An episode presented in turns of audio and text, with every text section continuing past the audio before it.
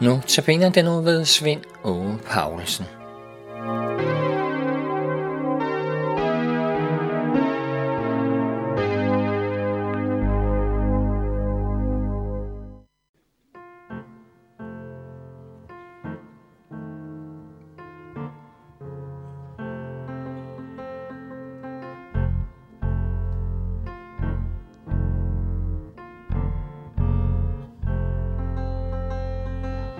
Som helst bliver frelst, som til Guds ej venner.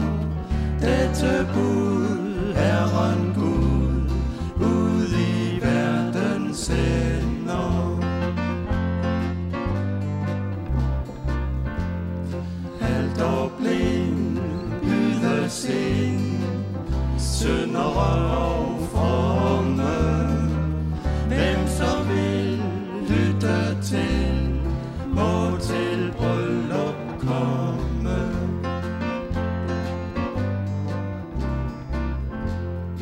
Se på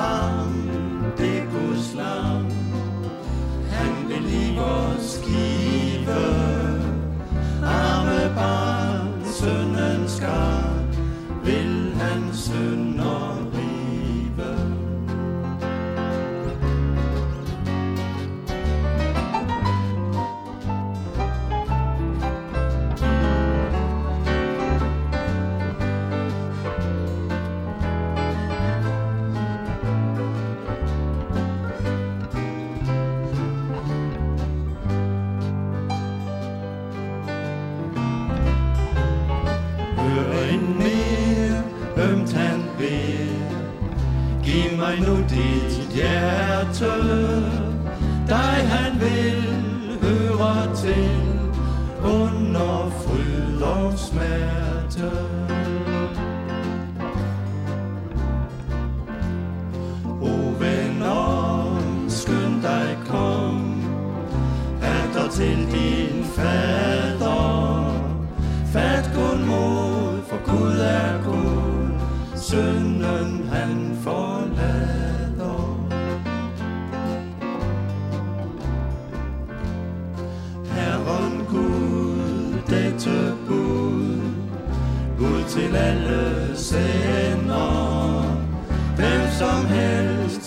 Var bliver frelst, som til Gud sig blev.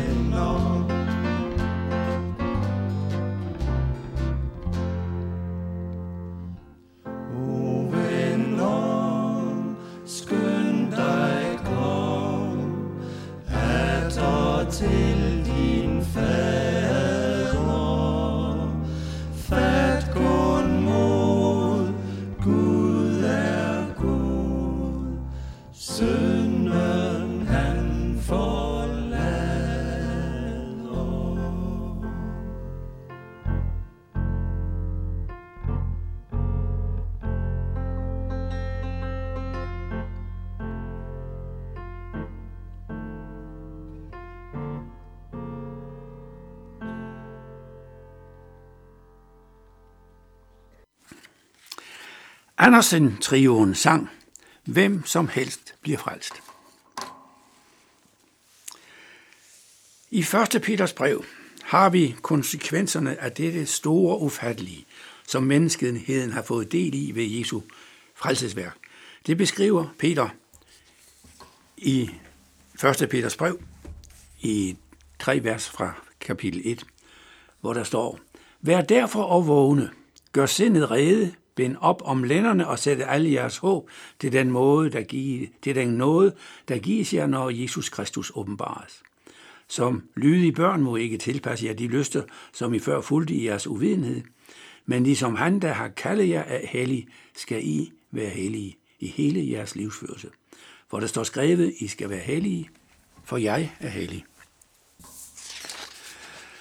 Så først og fremmest skal disciplene være overvågne, står det. Og med det menes, at de skal være nøgterne.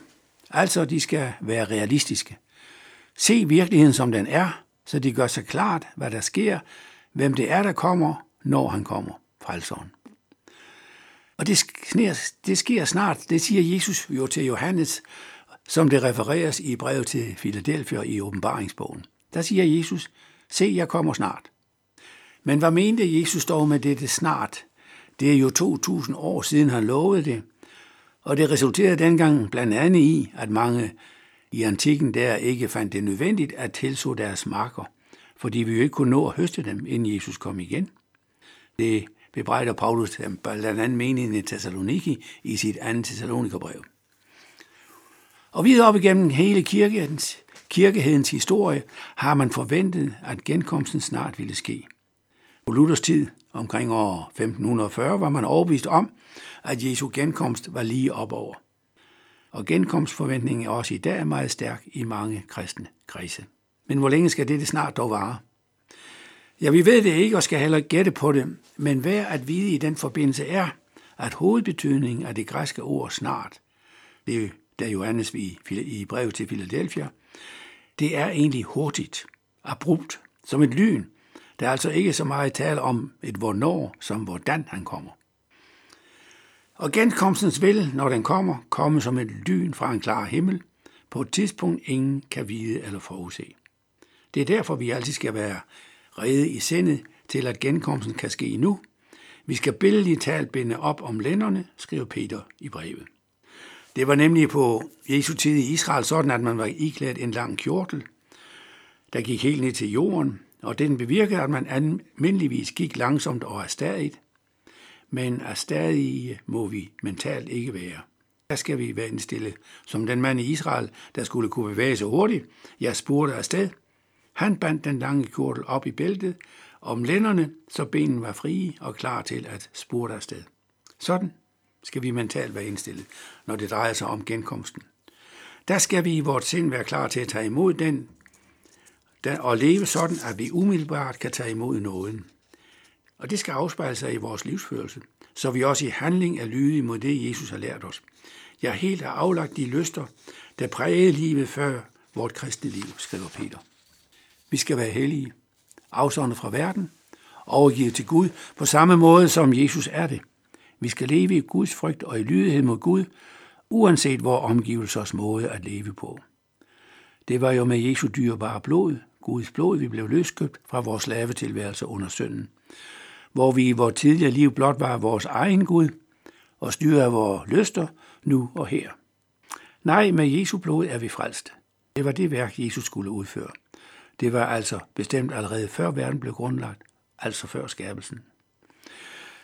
Gud vidste allerede før han gik i gang med sit ufattelige skabelsesværk, at hans ypperste skabning ville svigte ham og lade sig lokke over til Guds modstander, til Satan. Alligevel skabte Gud menneske med viden om, at forfærdende mange af os ville gå fortabt og ende i helvedes flammer.